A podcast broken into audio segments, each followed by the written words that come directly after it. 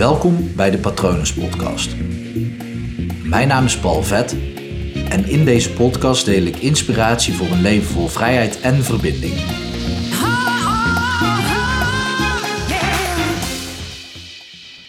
Ik neem deze video op op 22 december 2019. Dat betekent dat morgen automatisch 23 december 2019 is. En dat zou ook de datum zijn dat mijn moeder 65 jaar zou worden.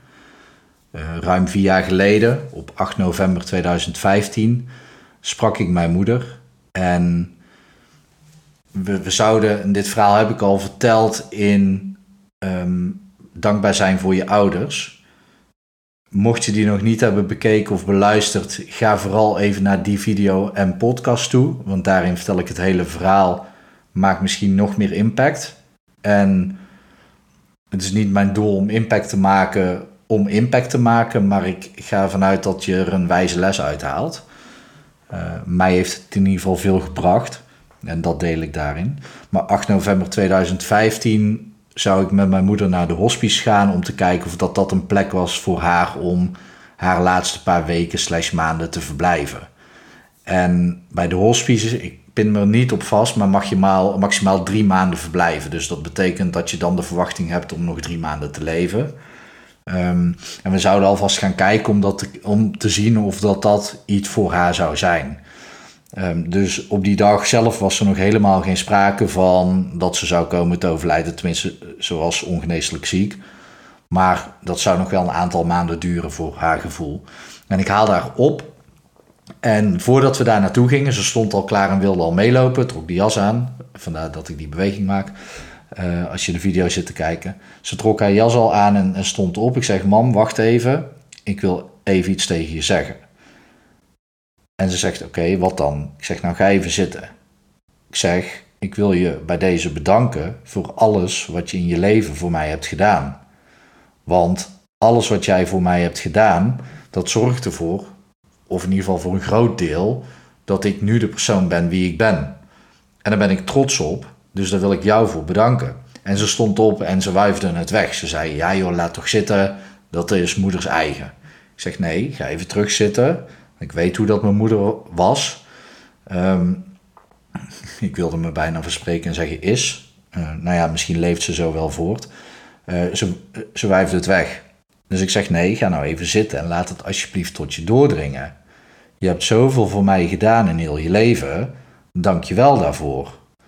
En ik zag iets in haar ogen, een, soort van besef dat ze dacht: oké, jij, ik ben toch een goede moeder geweest. Nou, we zijn naar de hospice gegaan. Ik hou het in deze aflevering even kort, want anders herhaal ik precies wat er in die andere aflevering wordt gezegd. Maar we zijn naar de hospice gegaan. Dat leek haar wel een fijne plek om over een aantal maanden naartoe te gaan. Ik heb er thuis afgezet. Ik heb er nog een dikke knuffel gegeven. Ik stond blijkbaar in een soort van gebogen houding, alsof ik een buiging voor haar maakte. En ik ben weggereden. En s'avonds om acht uur kreeg ik het telefoontje of dat ze gereanimeerd moest worden.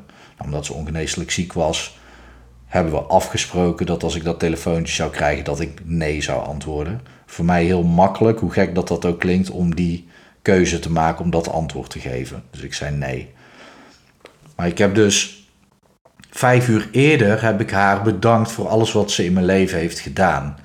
En ja, als ik het vijf uur later had gedaan, als je dat in een percentage uitrekent, dan is dat misschien 0,0003% of zoiets. Ik weet het niet. Ik kan het uitrekenen, maar heeft geen nut.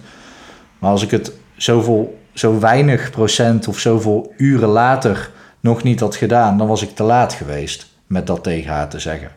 Nu heb ik een aantal kaarten teruggevonden waarin ik het al eerder heb geschreven. Maar ik heb het idee dat het op dat moment pas echt tot haar doordrong. Waarom? Ik geloof ook de band die we hebben opgebouwd, die sterker werd toen ze ongeneeslijk ziek was. Maar ook omdat ik het moment heel erg belangrijk heb gemaakt. Ik heb het niet zo tussen neus en lippen doorgezegd. Ik heb niet zomaar gezegd: Dankjewel voor alles wat je voor me hebt gedaan. En kom, laten we naar de hospice kijken of dat, dat iets voor je is. Het, klinkt heel, heel gek, maar dat, zo had het zomaar kunnen gaan. Want zo'n gesprek voeren, dat is gewoon een uitdaging om zoiets heel belangrijk te maken. En we zijn er niet goed in. Tenminste, ik, ik, ik scheer nu iedereen over één kam, maar over het algemeen zijn we niet goed in het voeren van dit soort gesprekken. Maar het is soms belangrijk om het gewoon echt belangrijk te maken en dankjewel te zeggen tegen iemand. En niet alleen dankjewel, maar dit heeft mij ook geleerd om niet te wachten met het zeggen van dingen. Want ja, zoals ongeneeslijk ziek, dus er, er stond iets van een tijdsdruk op. Maar ik had echt niet verwacht dat ik s'avonds dat telefoontje zou krijgen. Voor je het weet is het te laat. En dat nu overleed mijn moeder. Maar voor hetzelfde geld ehm, heb je het met je partner. En denk je de hele tijd, ik moet, ik moet dit gesprek voeren met mijn partner. En opeens uh, maakt je partner het uit. Omdat je de hele tijd dat gesprek niet voert. Dan, ja, je creëert een, een, een gat tussen jullie. Um, je kan daar zelf wel allerlei redenen bij bedenken. Uh, maar ook met je baas of met je collega's. Het, het kan ervoor zorgen, nou laat ik het zo zeggen, het kan er heel erg voor zorgen dat als je dit soort gesprekken wel voert, dat het je sowieso verder brengt uh, met, met alles. En het maakt je veel meer verbonden met de mensen met wie je zo'n gesprek voert. Dus ja, dit is voor mij echt een les om sowieso veel sneller uit te spreken wat ik voel en wat ik denk. Um, bepaalde dingen ook echt belangrijk te maken. Nadat ik dit tegen mijn moeder heb gezegd, heb ik dit ook tegen mijn vader gezegd. En ook tegen de vrouw van mijn vader gezegd, die ik nu overigens ook moeder noem. Dus ik verspreek me wel eens als ik zeg ouders. Ja, mijn, mijn biologische moeder is overleden, maar mijn vader heeft een vrouw die ja, ook heel veel voor mij heeft gedaan. En ook heel veel voor mij heeft gedaan als zijnde een moeder voor mij. Um, waarvoor ik haar dus ook heel erg dankbaar ben. En mijn vader ook. En het gaat niet alleen om ouders bedanken, het gaat erom, besef je dat het kan zijn dat er geen morgen is. Morgen is niet beloofd. En wacht dus niet met dit soort dingen. Bovendien, het wachten met het uitspreken van dit soort dingen. Nou ja, ik had ook kunnen zeggen, als ik er mee, had gewacht, dan, dan was ze misschien nog geweest. Want ik geloof heel erg dat haar dit juist een opluchting heeft gegeven dat ze niet meer zo sterk hoefde te zijn en dat ze het los kon laten. Uh, maar goed, dan is de vraag of dat twee weken lang een leven uit had gemaakt. Ik geloof heel erg dat, dat haar dit heel erg veel heeft gebracht en dat ze dus daardoor veel meer in rust is kunnen gaan. Um, sterker nog, toen mijn moeder eh, heel haar leven had mijn moeder best al wel een gerimpeld gezicht. Ze stond echt strak van, van het lijden wat ze heeft meegemaakt. En toen ze ongeneeslijk ziek was, dat was al het zevende jaar dat ze ook kanker had.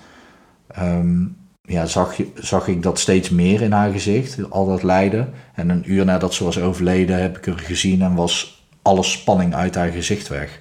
Dus ik geloof ook dat het haar rust heeft gebracht. Ehm, maar wacht niet totdat het te laat is. Doe dingen nu. Morgen is niet beloofd. En het, het klinkt cliché, en ik heb het nu al een aantal keer herhaald, ook in deze aflevering. Maar onderneem actie. En ik weet dat sommige dingen spannend zijn. Zoals ook het oprecht tegen je ouders zeggen: Dankjewel voor alles wat je voor me hebt gedaan. Ook al ben je boos op je ouders, ook al zou je misschien het idee hebben dat jij het beter zou kunnen doen. Good for you. Wees dat dan voor je eigen kinderen. Ik geloof heel erg dat je ouders binnen wat zij hebben eh, binnen hun kunnen, binnen wat zij hebben geleerd, binnen wat zij aan kunnen ook, jou alles hebben gegeven. En niet alleen met je ouders, dus ook, ook richting vrienden. Spreek dingen uit, bedank mensen en neem niet alles zomaar voor lief. En vooral niet voor lief nemen dat er een morgen is.